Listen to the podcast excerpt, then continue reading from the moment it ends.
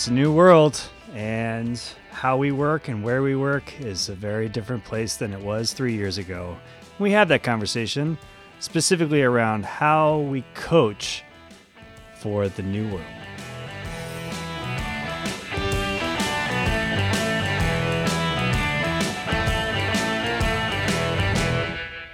Welcome to Agile After Dark, the podcast that addresses agile topics not talked about in the light of day. I'm one of your hosts, Jessica Gustley, sitting here in Minneapolis, Minnesota. And with me, sitting in the cozy, warm Agile After Dark studios in Arizona, are my fellow co hosts, Brandon Gartley and Greg Adams Woodford. How's it going, guys?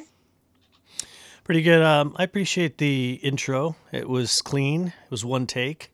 Um, wasn't maybe as artful as doing multiple takes, but uh, I appreciated it. I mean, we could do it again. Yeah, well, you know, so it's been a while.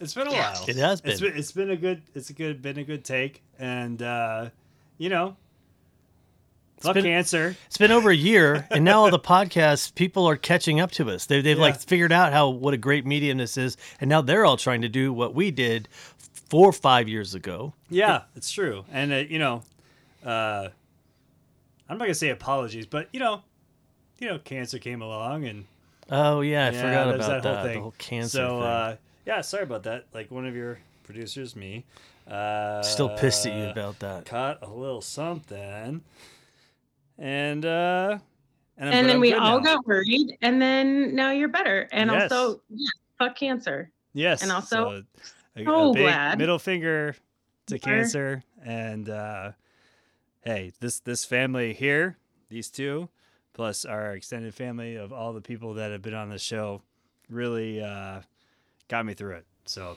yeah, we're excited to, to get started again. Uh, this is a, a passion project love for you all of us. Very, very much. We love you, and you Yeah. hopefully know that, and we love yeah, you.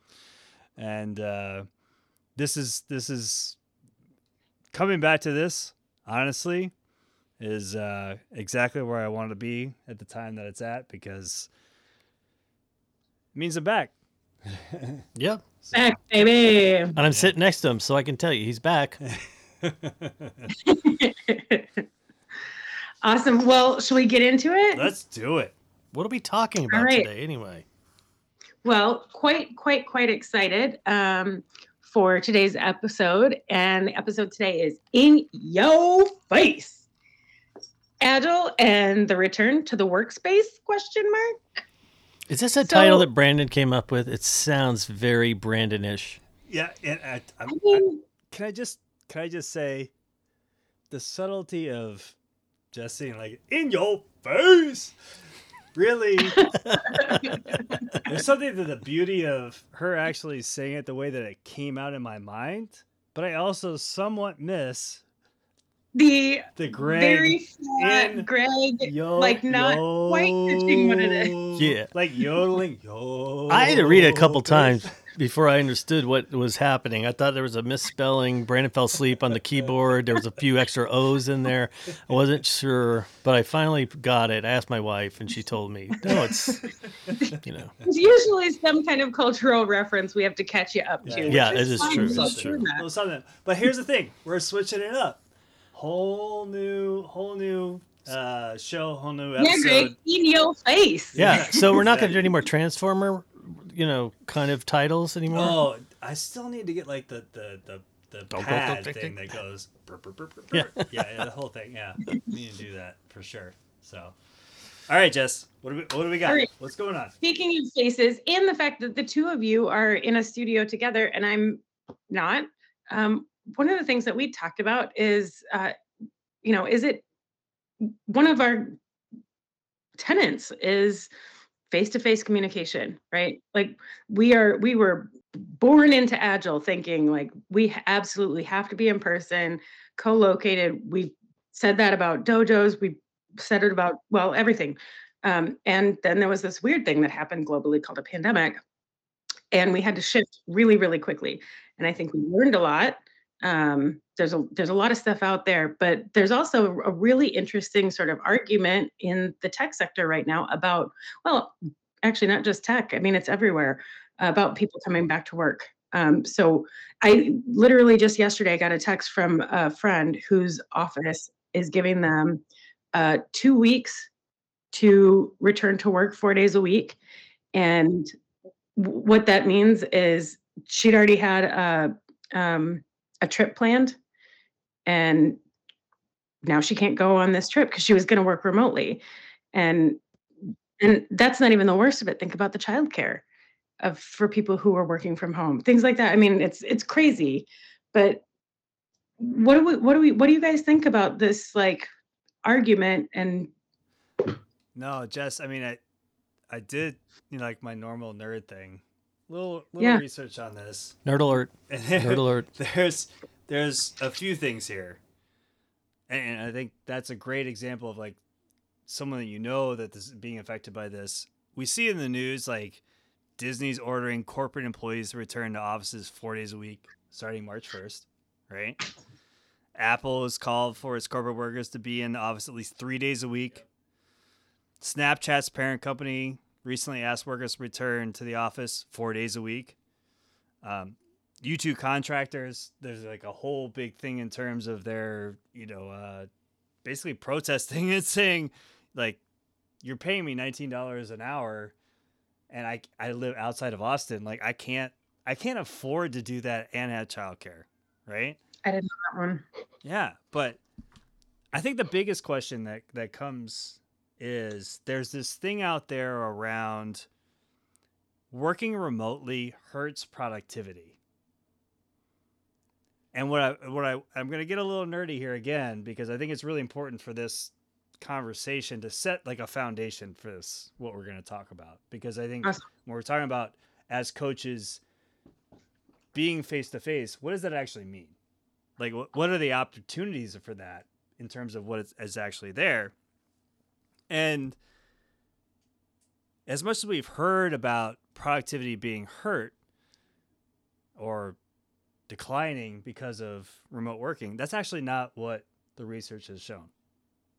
So a study by stanford of 16000 workers over nine months found that working from home increases productivity by 13% and based on another survey, 77% of those who work remotely at least a few times per month showed increased productivity, with 30% doing more work in less time and 24% doing more work in the same period of time. But the interesting thing is is that Microsoft released a new study where it found that 85% of its leaders say that the shift to hybrid work has made it challenging to have confidence that employees are being productive. And here's the here's the big one. Here's the big one.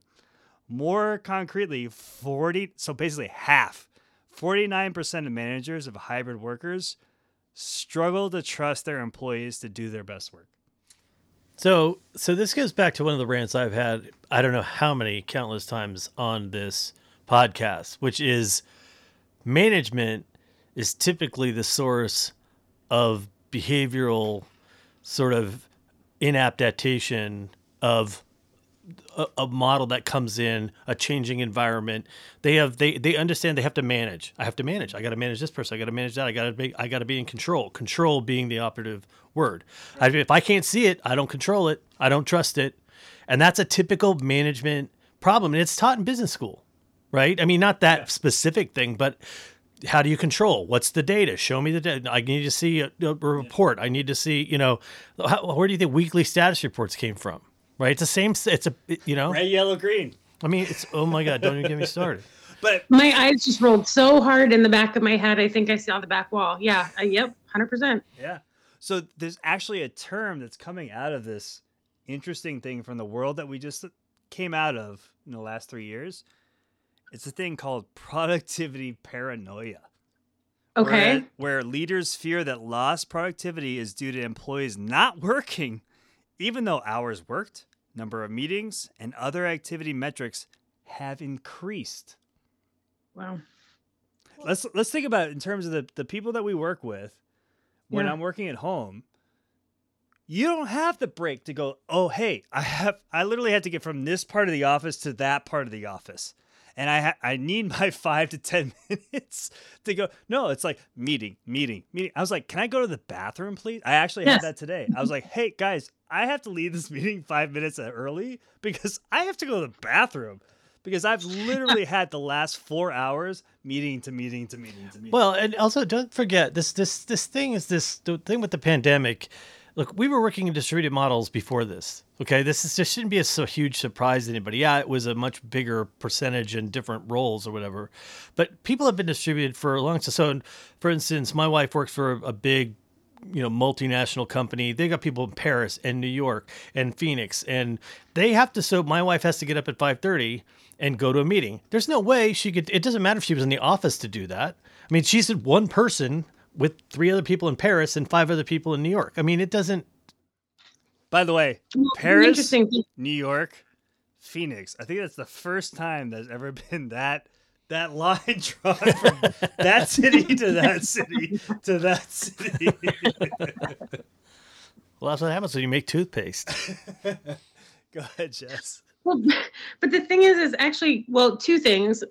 Um, one, to your point, I seriously, the bio breaks, like, it's so weird that we just regularly say to our colleagues, I need a bio.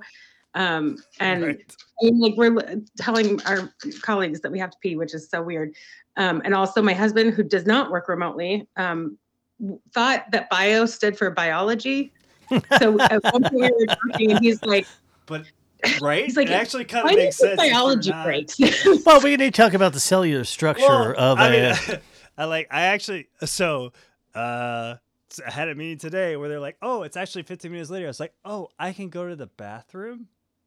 yeah, yeah, And it's yeah. with a client. I was like, "Oh, that's great." plus i don't want to reveal that to people i don't need people knowing if i've got a weak bladder which i do Listen, I always just tell people, listen, we're we're gonna, we're gonna take a break. You can empty, you can you can refill, you can unfill, you can grab a snack, whatever you want. Refill, unfill, I don't care, whatever you need to do. But Greg, to your point, um, the the idea that we've been distributed for a while is true. I Mm. mean, think about our teams in India. There's also a lot of like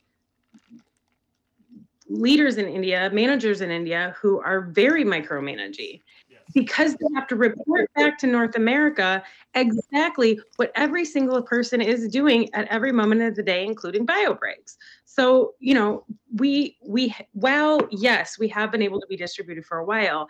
I don't think that we worked on the trust that it takes to do it effectively. Well, and this is a side, I'm sure this is going to be a side note, but the focus should be on bringing value, not on hours on a task. It should be what value, what's the definition of value for this, whatever initiative it is, and are we bringing value to that? If we focus on value, all that stuff doesn't mean anything. It's it's it's just that's just the work it takes to get there. Measuring the work versus the value doesn't mean anything. So this is the last thing I'm gonna do from the from kind of like I want to just coming to this. I want to lay the foundation of the the mindsets that are out there, right? In Yeah. terms of getting in this conversation, because I think what we want to get into is, hey, can we as coaches really look at the- what we'll probably say is more substantial uh, opportunities to work with folks in person?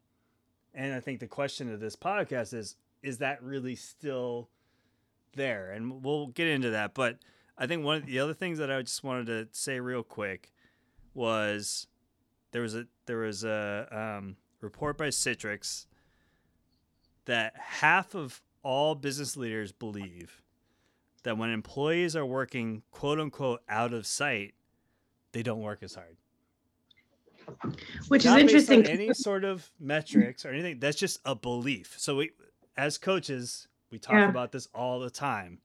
Is what Yep. are the context of the system and what is it actually really believing? And 48% of the business leaders installed monitoring software on the computers of their employees to check on their work. That is a great idea. I think it's a great idea because then you don't have to establish Greg trust. Woodford. I think you, then you don't have to establish trust or respect because that's hard. You don't want to do. I mean, that's really hard Let's do work. the so hard work. if you can just monitor it through a compute, you know, an, an application, I think that's actually a much better way to do it because I don't want to put that work in. It's too emotional. Yeah, right. Of course. That yeah, too emotional. Sure. Yeah. Um, but also here's the thing with I mean, it's the same thing as like, I don't know, making sure that everybody's got the same story points or you know their Oh, capacity exactly. Standardizing story points, Jess. yeah yeah like Just, just had this so, all right, conversation great. two weeks we're gonna ago. do that then every story is 3000 story points right so so leaders and managers install software all of a sudden everybody's just pulling up a word doc and clicking l 900 times or click you know pu- pulling up an empty document and clicking their their mouse a gazillion times Well, I would say to everybody, if you're- because that's what's being measured. And wow look at how productive i am. But to your point greg no actually you're not being productive. Because you're not providing value. But absolutely i will get in the system and sit here and click a click a button for as many times as i possibly do it because that's what i'm being measured on not on the value that i'm providing. And we- should be helping people understand that if you're doing some sort of transactional work, which means you could be passing and adding something to a document to somebody, whatever that kind of work is, if you're not adding value in that integrate in that you know interaction or transaction, why are you doing it? We should be helping people understand everything you should everything you do should have value. Instead of training them on the number of things you do, it should be what's the value that you're focused on and what is the outcome of that versus oh great you did 40 hours of nothing you just pass papers back and forth awesome that's i really want to pay for that as somebody who's responsible for finances Well, that's I mean that's a good point. And what I think I think Brandon is you know, we talk about outcomes versus out out Mm. outputs versus outcomes all the time.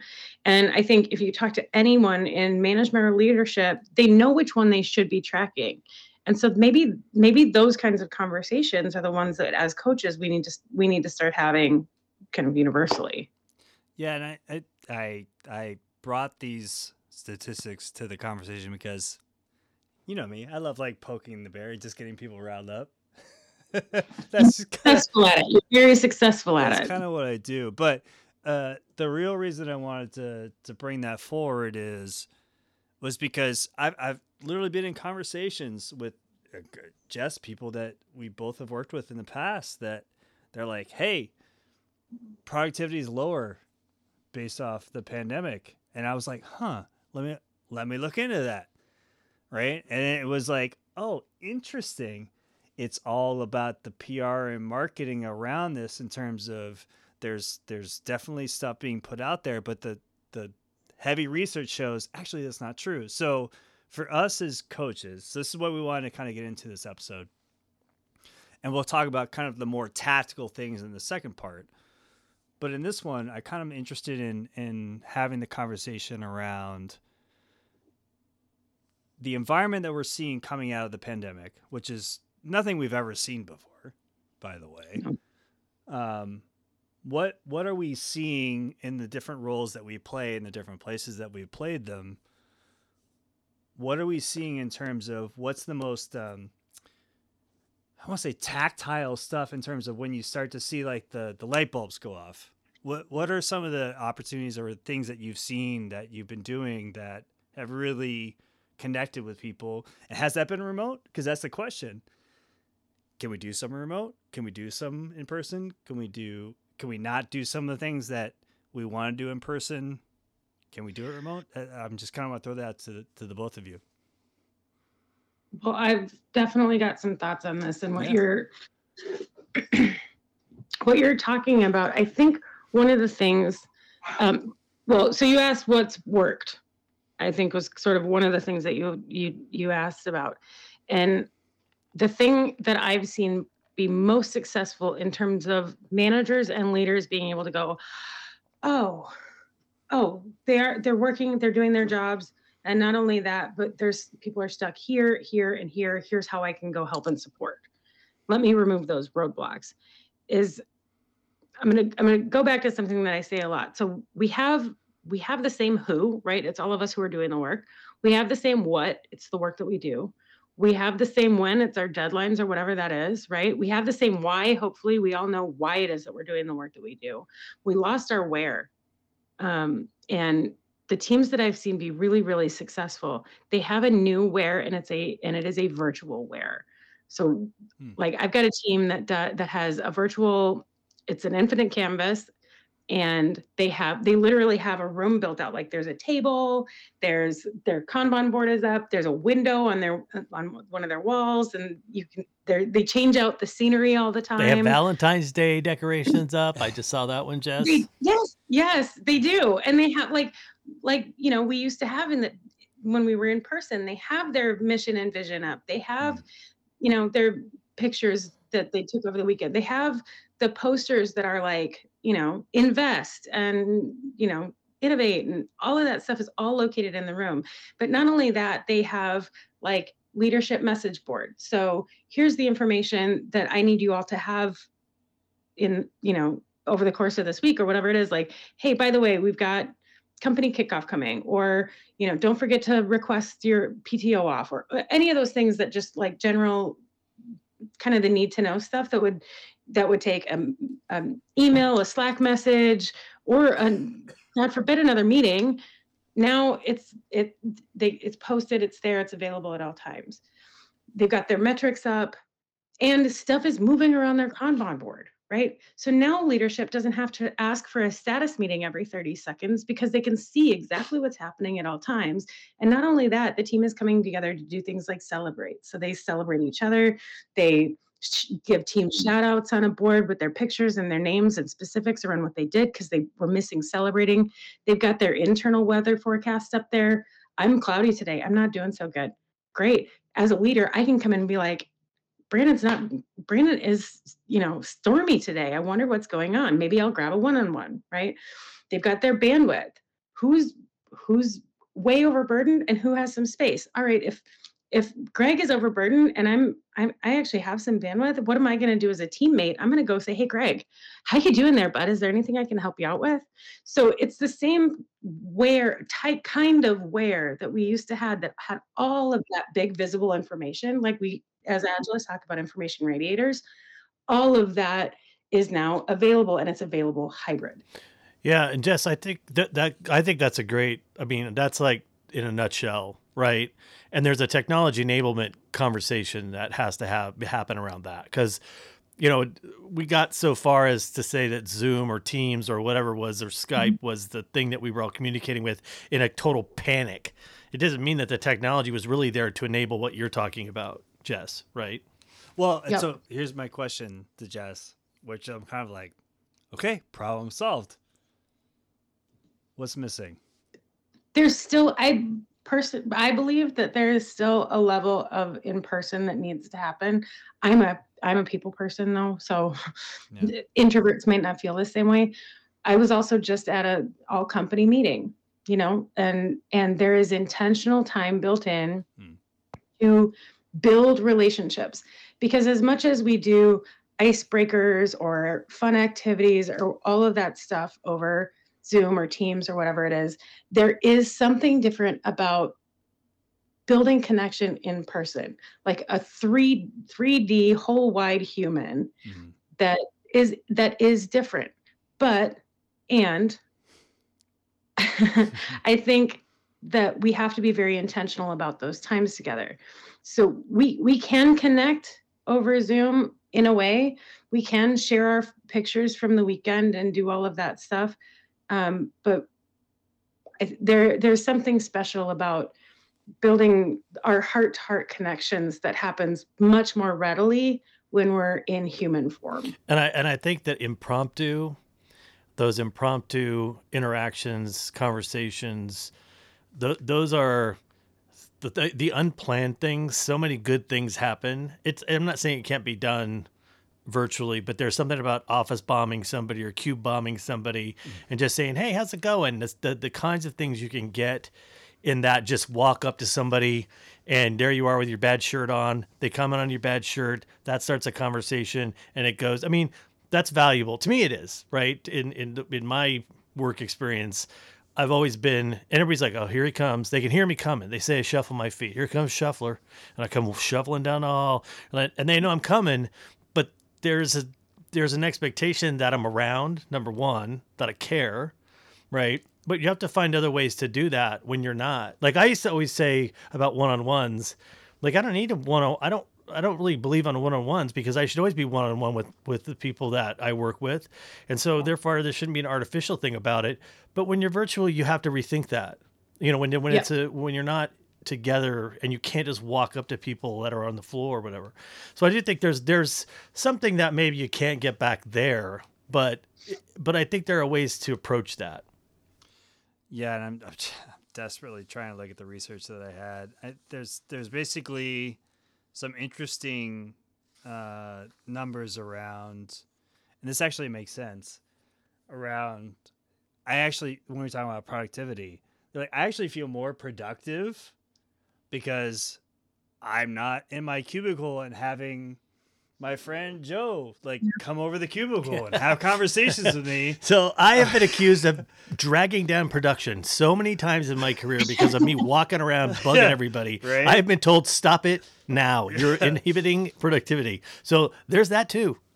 I mean, there's so there, there's it's so interesting because it's the management group that's like, we're getting less out of you because I can't see I can't see you and I can't see what you're doing. I think Greg, you told a story a long time ago on the podcast about, you know, the developers that came in at like ten o'clock in the morning and they came in like their pajamas and your manager was like, who are these people and what are they doing and like who are these freaks? And in Phoenix, he in? banned them wearing shorts to work. You know, it was the most like, what is unpopular. there- wrong with these? There was a coup after that. He was no longer there, and they got to wear shorts, and they were the happiest people on the But they're they're like they're kind of like who are like what this is so strange, unusual to me, right? So the funny, the ironic thing for me about this whole thing is I actually do believe that people are more. I find myself being more productive, quote unquote, in terms of like output, not outcomes. Jess, I think I I actually create more output being a remote because you worker. can crank. Yeah, you can crank. right? and nobody's going to interrupt you and you can just get stuff done you can block your calendar uh, so that you know people don't pop into your cubicle or it's an open floor and somebody can just walk over to your desk and the missing component of all of that so cranking is great. Cranking also turns into burnout. You feel disconnected. You aren't connected to the purpose of the why of what you're doing or the why of the company. I mean, there's there are definitely valuable things to be had about being in person that is really difficult to repu- replicate, but productivity isn't one of them. But and don't forget, let's not forget the fact that when somebody's remote and they're in their bedroom and you see that they have a Hello Kitty bedspread and they're a 50 year old man, that makes for some good conversation. Okay. It's a very got to meet a specific example. I got to meet a porcupine named Pickles. I was so excited about it. Never would have gotten to do that. Very specific example, yeah. But I, I, you know, I think it's just the irony just slaps me in the face. Whereas, you know, the Microsoft and Citrix study is just like, it, this is what I want to get into the coaching stuff for the for the second half of this conversation, right? Yeah. Which is the interesting part of it is that the productivity in terms of output actually is shown to be higher because I have less distractions overall. And I'm like able to do meeting, meeting, meeting, meeting, meeting. Like I'm able to like go from meeting to meeting, no problem. Context switching, eh, screw it. I can actually like go from thing to thing. And like that could be my whole day. I'm like, I get to the end of the day, I'm like, what the hell did I just do? What did I actually like produce? Right? But the other side of that is is some of the hey, I'm able to connect with someone. Jess, you mentioned this is in terms of icebreakers and all that kind of stuff, what they're meant to do. But like literally having a like the water cooler conversation, literally like putting my elbow on top of the water cooler and saying, "Hey, you know, how's it going with like your kid that's in third grade?" Right? Or Right. hey, your dog. Like you said that you just got a dog, right? Like it's, you know, we have this connection. Go ahead, Jeff. Well, here's the the thing about that, Brandon, that I think um, I think has shifted is that as knowledge workers, I think that w- one of the things that we need generally is better human skills. I don't like the word soft skills because that's silly, but better human skills. And the thing is, is we've some of it sort of comes innately when you're in person because we've been taught that, but there there there's an actual skill set around how to how to connect with other humans. Um, things like Greg, to your point, like spend the time talking about Hello Kitty with the 50 year old man with a Hello Kitty background. There's something that's clearly either passionate about that or they've got a kiddo. And either way, that's something that someone's going to want to talk about. And all of a sudden, now you've got a relationship. Mm. We actually had the opportunity, and I think we missed it globally, to to connect on a whole different level. We are now, when we're hybrid, when we're virtual, when we're hybrid, we're literally in someone's home. And I think about that often about how do I invite people into my home? Well, I'm I'm gracious and we we talk about things like why is there a guitar back here?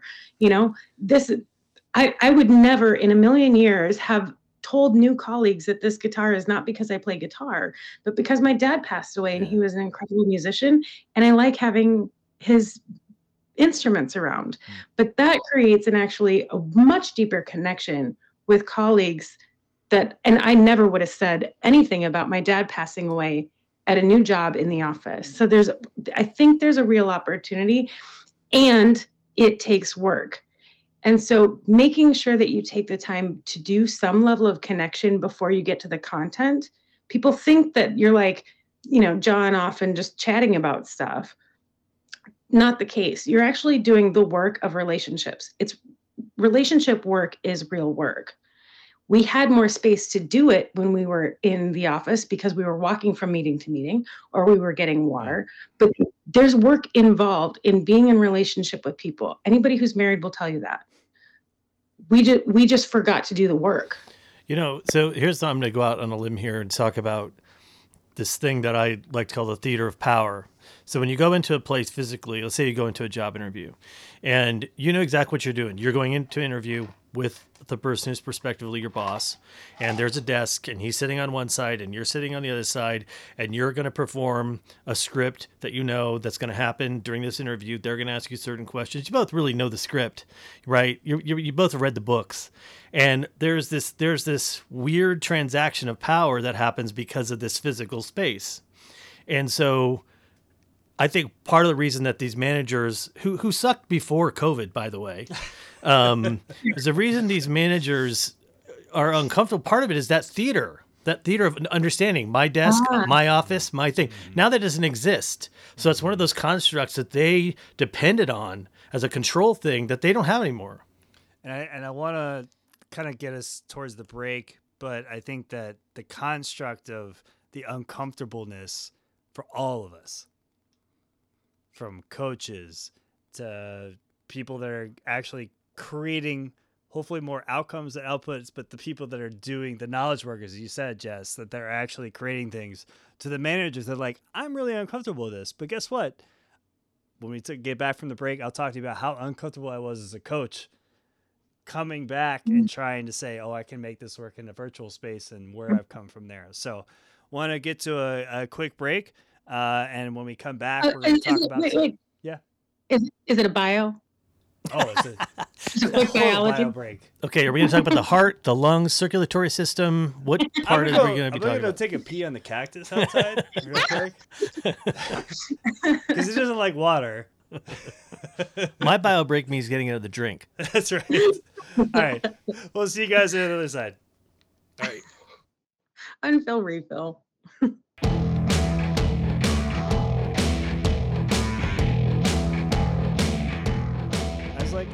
It up.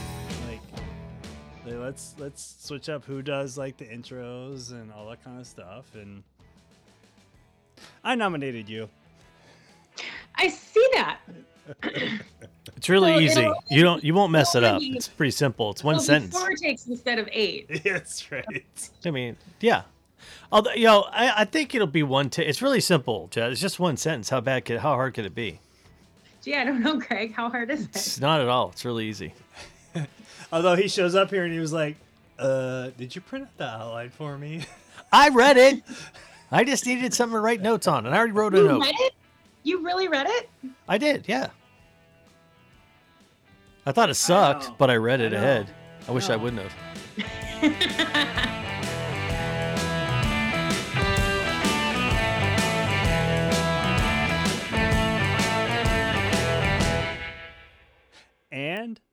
We're back! back. yeah, we're back. Here we are. And uh, in uh, true Agile After Dark tradition, we're gonna do a round the horn in terms of what we're drinking. Um, let's And start. by the way, I'm a little nervous because Jessica, you know, in the pre-conversation, held up a an opaque glass of some it's sort. not glass. It was like yeah, it was like a cooler thing. and, and I'm a little worried about what's in there because it, it'll be interesting for the reveal. I'm looking Yeah. forward to it. That's okay, all so, I'm saying. So we should start, is what you're Yeah. saying. Okay. So I'm actually so uh the whole cancer thing actually got me really into non-alcoholic beer. That's actually it's not like it doesn't have alcohol, but it's just a very very small percentage of alcohol. So I'm drinking this thing called Groovy Mocha Nitro Stout. Which is kind of a cool beer, except for it tells you to shake it, and every time I do it, it like fucking sprays everywhere. It's like those What? widgets in like it Boddington's or doesn't have the widget in it. Yeah, I can't. I'm not. I think I might have to just like open it up and put it in and see if it still tastes good. But I love the fact that they put that on there as a joke and you still do it every yeah, time. it's just like shake it and then like spray it all over yourself and your carpet. and there's a your camera in it that takes a picture back to their website, their marketing website. All right, Gregory. Oh yeah, so I'm drinking a very unusual drink for me. It it is a healthy drink actually because it has cranberry in it, Mm. but then also vodka. So Mm. in a short glass because you don't want it in a tall glass because that'd be too much healthness Yeah, with the yeah, cranberry. So yeah. you would prefer to have it less cranberry color than clear. Right. So you're drinking a um a Cosmo but with ice. So I don't like to call it a Cosmo.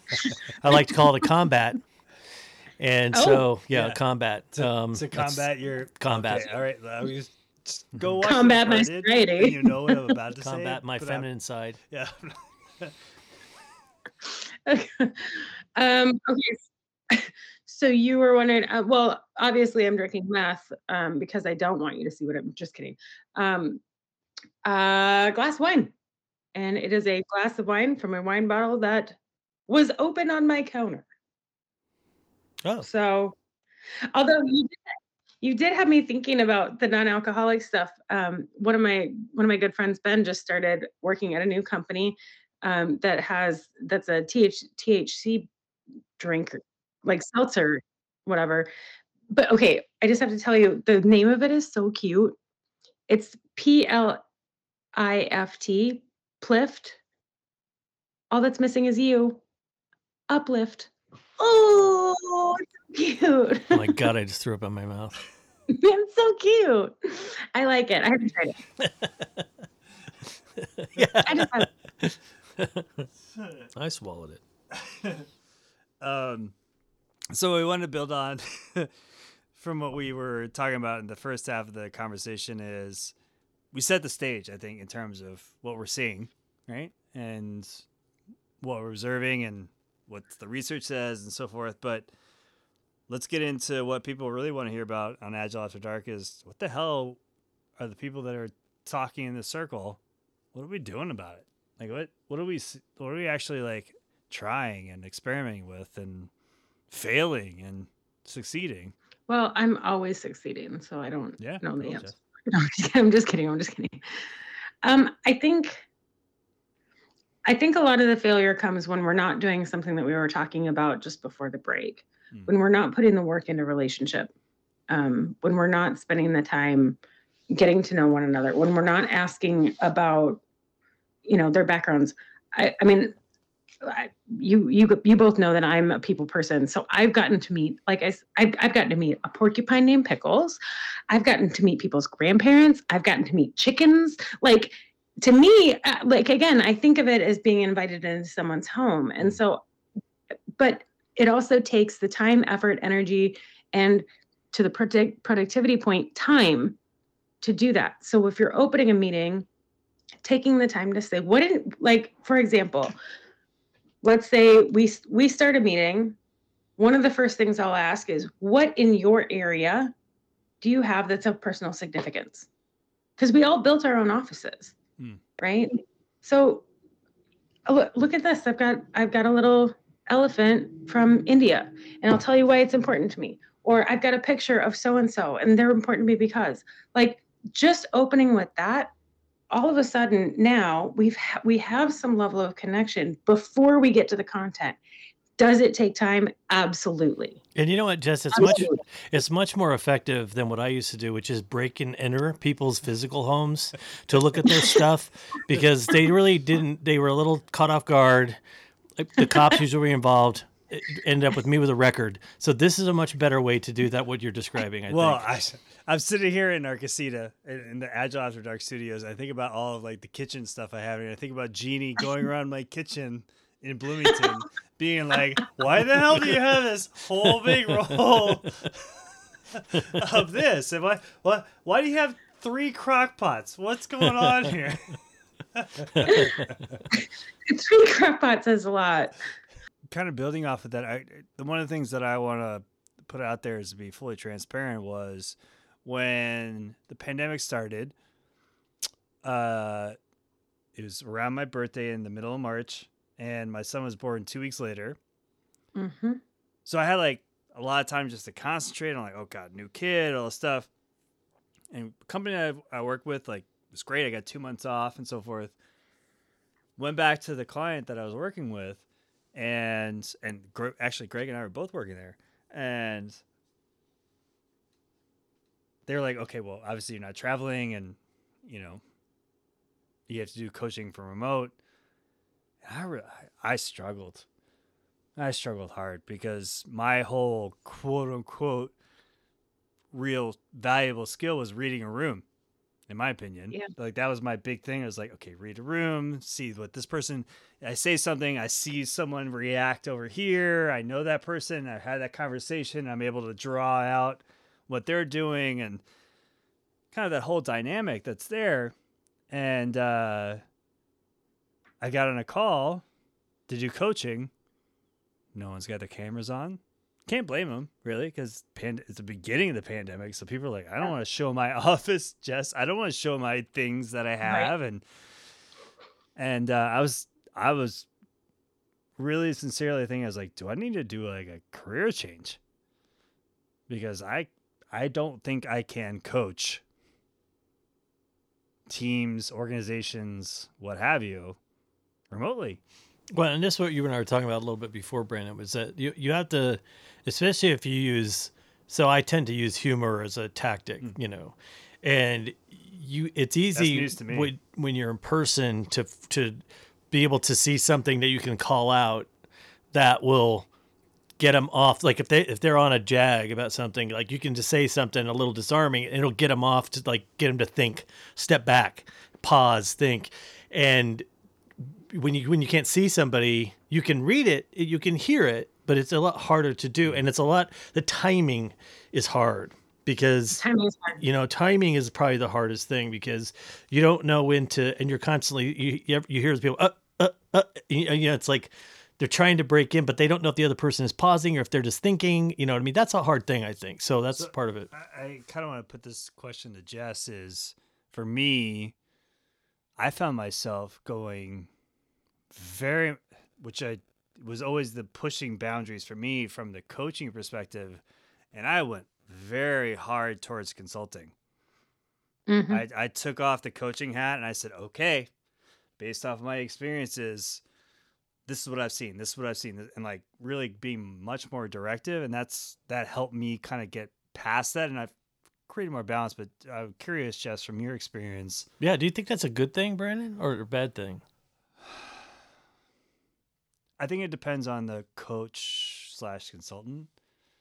Um, I think for me, when I, because soon after that, I wound up taking, uh, taking the ORSC training and so forth, and that really opened my eyes to wow, there's ways to approach conversations around the overall system that are much more in the coaching realm than the consulting realm. So for me, it really helped me kind of sway back, but not all the It regrounded I you. was I Yeah, was very hard into the coaching realm, and then I very much swung the pendulum swung very hard to the consulting, and I feel like actually I have a little more balance, kind of ironically enough. So, but I'm interested, in, Jess, your experience. Um, well, I I'm not a very good consultant. um, but uh, for me, it was more. I I think. Well, many things. I'm uh, I'm I'm struggling because I'm tr- thinking of like eight Hey, different so routes. just while you're thinking, let me ask the question: What is the difference between co- coaching and consulting? What what is it? Because I, I agree with you. I don't think I'm a good consultant either, but I don't really know exactly what that means. What does that mean to you, Brandon? Because I think you're probably the most Oh, qualified. yes, me. Yeah. Uh, basically, what you're saying when you go to the client is, I've been at five or six other organizations that have gone through transformations. This is what I've seen. This is where the patterns are, and so therefore, you know, I see similar patterns here. So I believe that we should do A, B, C, D, and E. Like it's much less like let's have a dynamic back and forth. It's much more of a I have a model based off other experiences. Now, I the tricky thing is the traditional consulting is like management consulting, which is like they literally don't care what you say. That from a client side, they're like, "Here's the model. This is what you have to do. Here's your roles. Oh, Here's your things. Here's your stuff." Like, and Here's your deck. and here's your organizational chart, and I'm out.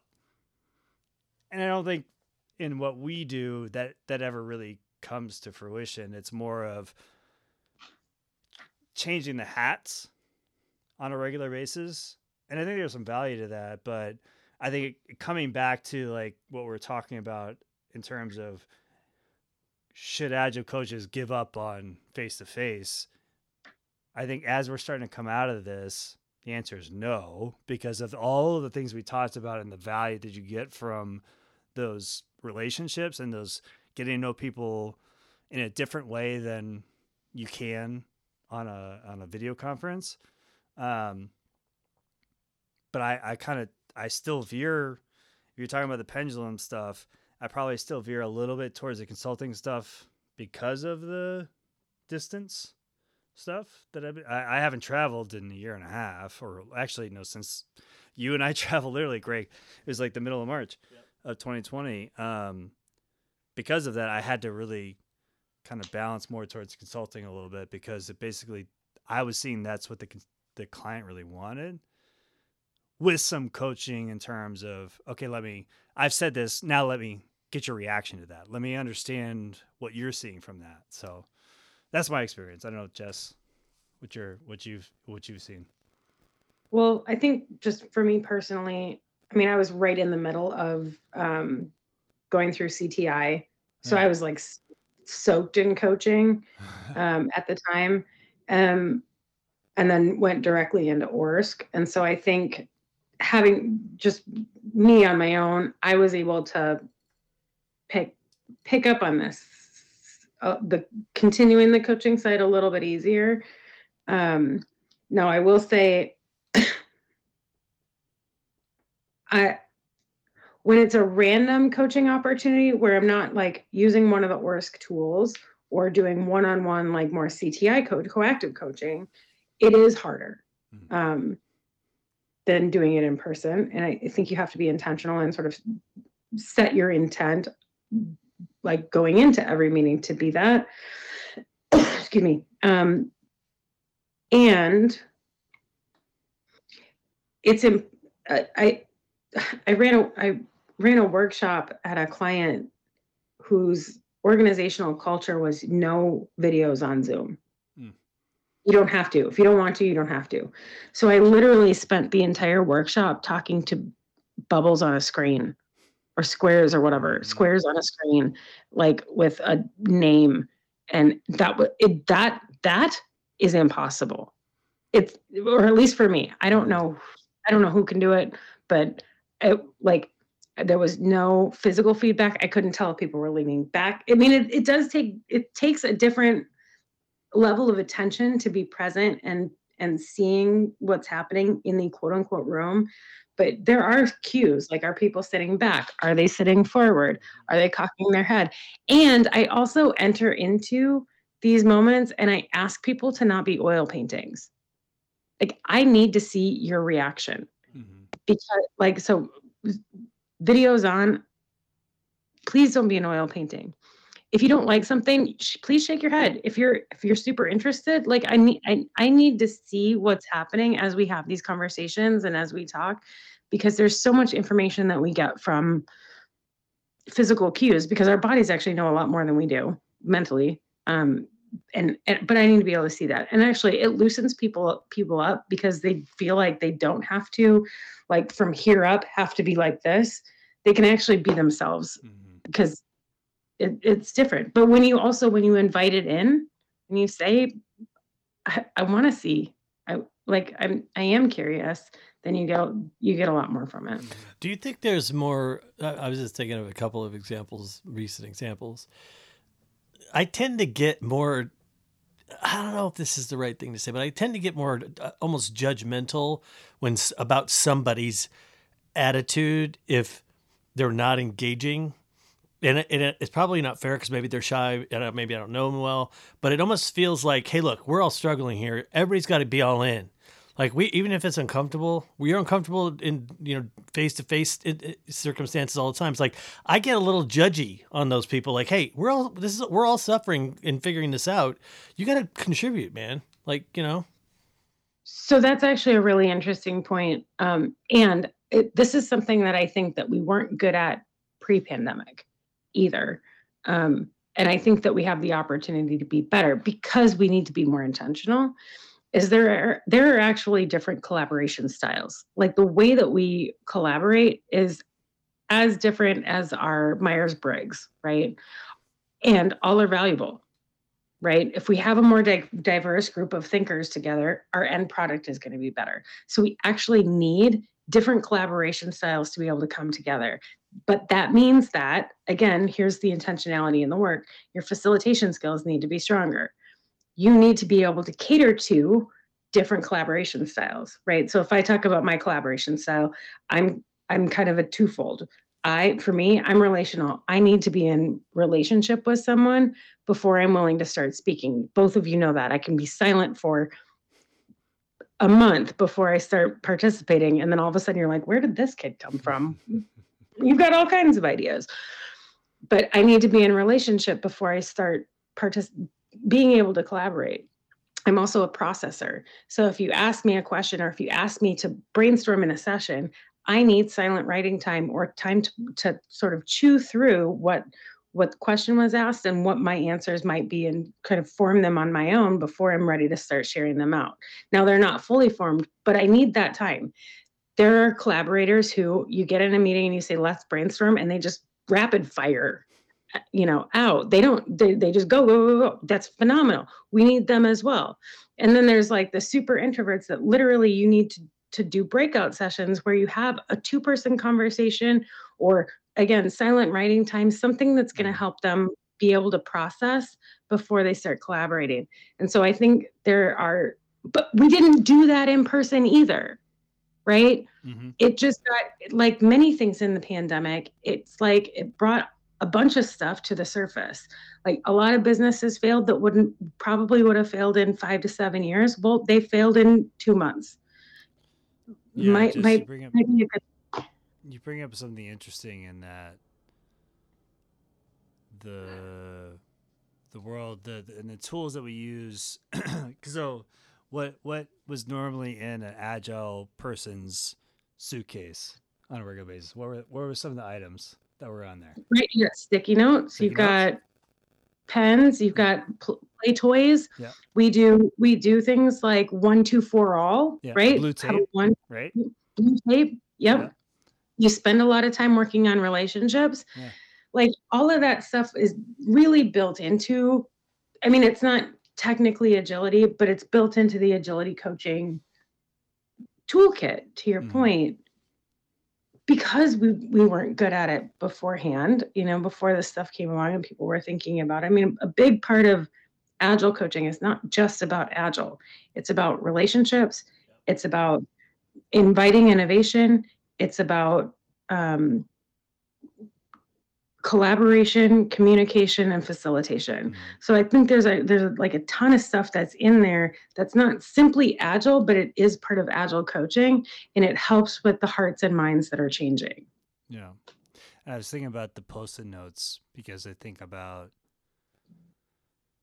those those folks that are less likely to share and the and the post-it notes in a way create some anonymity unless you recognize their Yep. writing but they were able to just kind of throw things up on the board and they were like oh it's a bunch of stuff up there rather than me having to speak out loud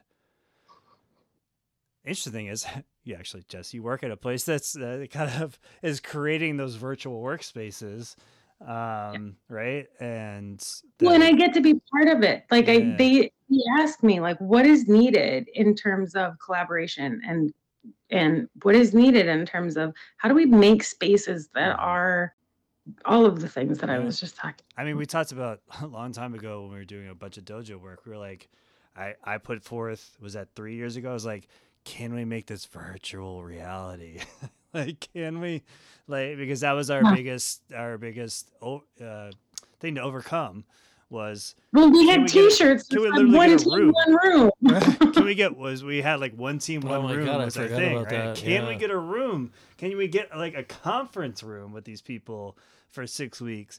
And the answer and they have to be in the same room. Yeah, yeah, yeah. And that was, you And know, we- and I that was mean, real you and power. I- yeah. We're like at, at like fly people in for six weeks. Like this, you have to Oh, be I in think I person. started that. I, I just That said one it. team, one I room think, thing, yeah, I yeah. No, think- you might have. Yeah. You might have. I mean, just a good term, but it- but. I agree. But it, but it was the right. It was the. At the time. It was very successful. Let's just put it that way. That was very successful model, Yeah. right? But I, it, it was interesting because, I mean, Jess was on an account that I'm on now where it was basically like you were starting to do some of the remote stuff and then the pandemic hit and you were like, "Mm, okay, well, it's still the best way to launch teams. It's still the best way to Well, and don't forget, it so, happen. And and in contrast to that, remember, you and I were together. We were one week in to one of those six week sessions yeah, when we couldn't travel anymore, and we didn't have any answers, and so we just basically it fell apart, and we did whatever we could ad hoc to coach, Mm-hmm. but that framework just we didn't know what to do with it. yeah, yeah. And I think Jess was one of the examples of somebody who took it and Yeah. figured it out. Yeah. they figured that out, and I think that's so that that kind of gets to kind of wrap up kind of our our thoughts around this, which is I think we we laid out some different things that we've done to try and encourage the similar sort of things that we can get from being in person. Um, and we talked about the statistics and that. I think the reality is you're going to have some sort of hybrid model for at least the immediate future. A- a- And I, and I Yeah, even you, Braden, to your point, even the companies that are saying be in person, they're saying three days a week or four days a week. yeah, it's not it's not the full five days. Yeah. But they're doing that because they're afraid that their people are going to rebel. yeah, It's not because there's some goodness in their heart. That's the least that they that's that's the most they think they can get away with. yeah, And it's not driven by by again value or success. It's driven by well, three days sounds reasonable. Can't you just hear them in the room? Well, I think if we well four days, well, I think if three days, that seems like reasonable. They shouldn't be mad about that. Well, some of the interesting statistics is like the Tuesday through Thursday is actually the most productive remote work because Monday and Fridays you're just dealing with stuff. No, but you're right? doing that anyway. You know? Like even if you're in ver- even if you're in person, you're still doing that Yeah, stuff. yeah, yeah. Well, So- But again, it's really important to have the balance, but be intentional about the balance Mhm. and understand the value. Like be hybrid. When you get together, it's not I'm together on a laptop in Zoom meetings or you know do, do producing something. I'm not contenting, right? When you're together, the the the value of being together is the togetherness. Yeah. Not in I have eyeballs on you. the quick, the quick, really quickly is that when the technology firms were like, "Oh, agile's the way to go," we're gonna have you, you know this from working the big box company you did, Jess. We're gonna have these big effing open spaces, and we're gonna have a bunch of long desks and monitors at the ends and stuff.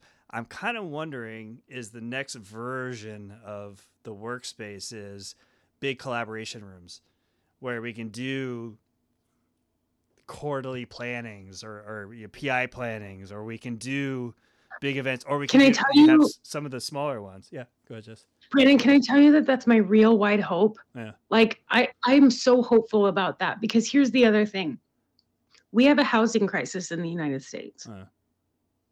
right? Do we need to be in person all the time? And does everyone need to be in the office at the same time? No, absolutely. We've learned that we don't.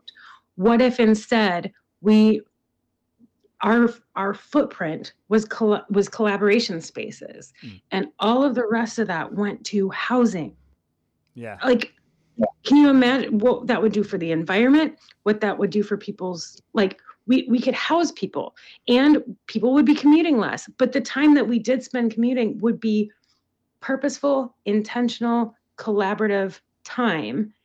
And then the val and there's value in that. We've talked about that. And then there's very much value in also not driving in not flying in. Hmm in Well, in let's, let's talk about the campuses that at the big consulting firm we all work for. That Yep. place in in Illinois that you go to, and you're like you're in your little ship cabin, right? right right right? But you're there for a certain amount of time, and then like, oh, I just walk out the hall and I take this direction, and I go to conference room D slash uh-huh. six A, and I'm there. And then I go back to my yeah. little ship cabin, have a little glass of wine, I come back out, right? Well, I mean, I think there's something to it. add i'm going to add one other one other layer to that is the amount of diversity that you're going to be able to get in your hiring pool Mm, right? Like we know that products are better built when there are diverse groups. My favorite team i've ever been on the two of you were on. Hmm. our team was wildly diverse. And you know what we did? Amazing work right? So if you can build from a diverse hiring pool create amazing teams be intentional about your collectiveness mm-hmm.